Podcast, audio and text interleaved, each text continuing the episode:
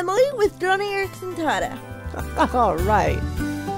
Emily, thank you. Thanks for that introduction. Um, this yeah. kind of thing suits you well. It does, as uh, your major is communications at Cedarville University.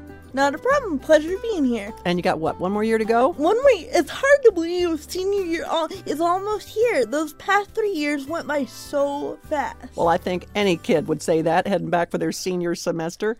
And Emily, I'm so grateful that you're here not only in our recording studio today, but um, you're serving as an intern here at the Joni and Friends International Disability mm-hmm. Center. Just just give our folks an update on what you're doing as an intern. Okay, well, I'm doing a one month volunteer internship for credit here at the Joni and Friends International um, Disability Center, and there's um, a variety of work that I had the privilege to experience. I'm doing some um, Spanish radio translation. All right. Uh, woohoo! We bring, love that. Bring it on, baby. and then and then I'm doing a little work with marketing and the correspondence department. I hope um, that you think translating Spanish is the most fun part because that's the part that we love you doing at Joni and Friends Radio. Oh, trust me, it's a very um stretching yet enjoyable experience. Oh, okay, que bueno. Que bueno. okay, well, so how has it been these past couple of years at uh, as a student at Cedarville University? Well, let's take that from a few different perspectives. Um, first, from an academic perspective, Cedarville is both very challenging yet supportive at the same time. That as a Christian school, it's necessary to set the bar higher in order to be accepted by secular circles.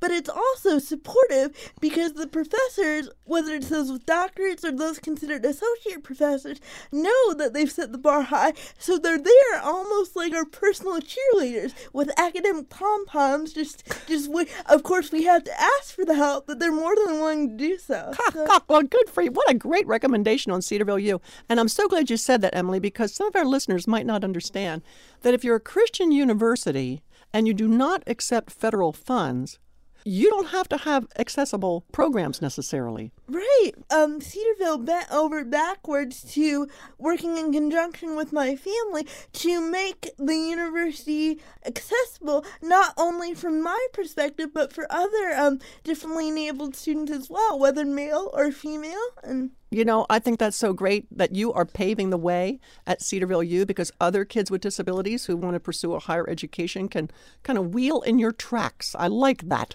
Well, Em, let me ask you this. What advice would you give any students listening who are pursuing a, a Christian education at a, at a local college? If you're facing the wonderful opportunity of going off to college to, to not only get an education but learn independence and have your horizons broadened from a social, spiritual, and academic standpoint, I would keep this in mind. Yes, it's scary because you're leaving home and maybe even going to a different state or being around those with a different dialect or economic background than yourself. Just keep this in mind. Those same supportive people that supported you all throughout elementary elementary, middle school, and high school are going to keep supporting you just like they um, have in the past. And also, God in His Word promises us that He'll never leave us or forsake us, and that He has plans for our betterment, not for our harm. So, not throwing that out there as a platitude, but maybe just some tangible hope to help you grasp onto and, and just run with.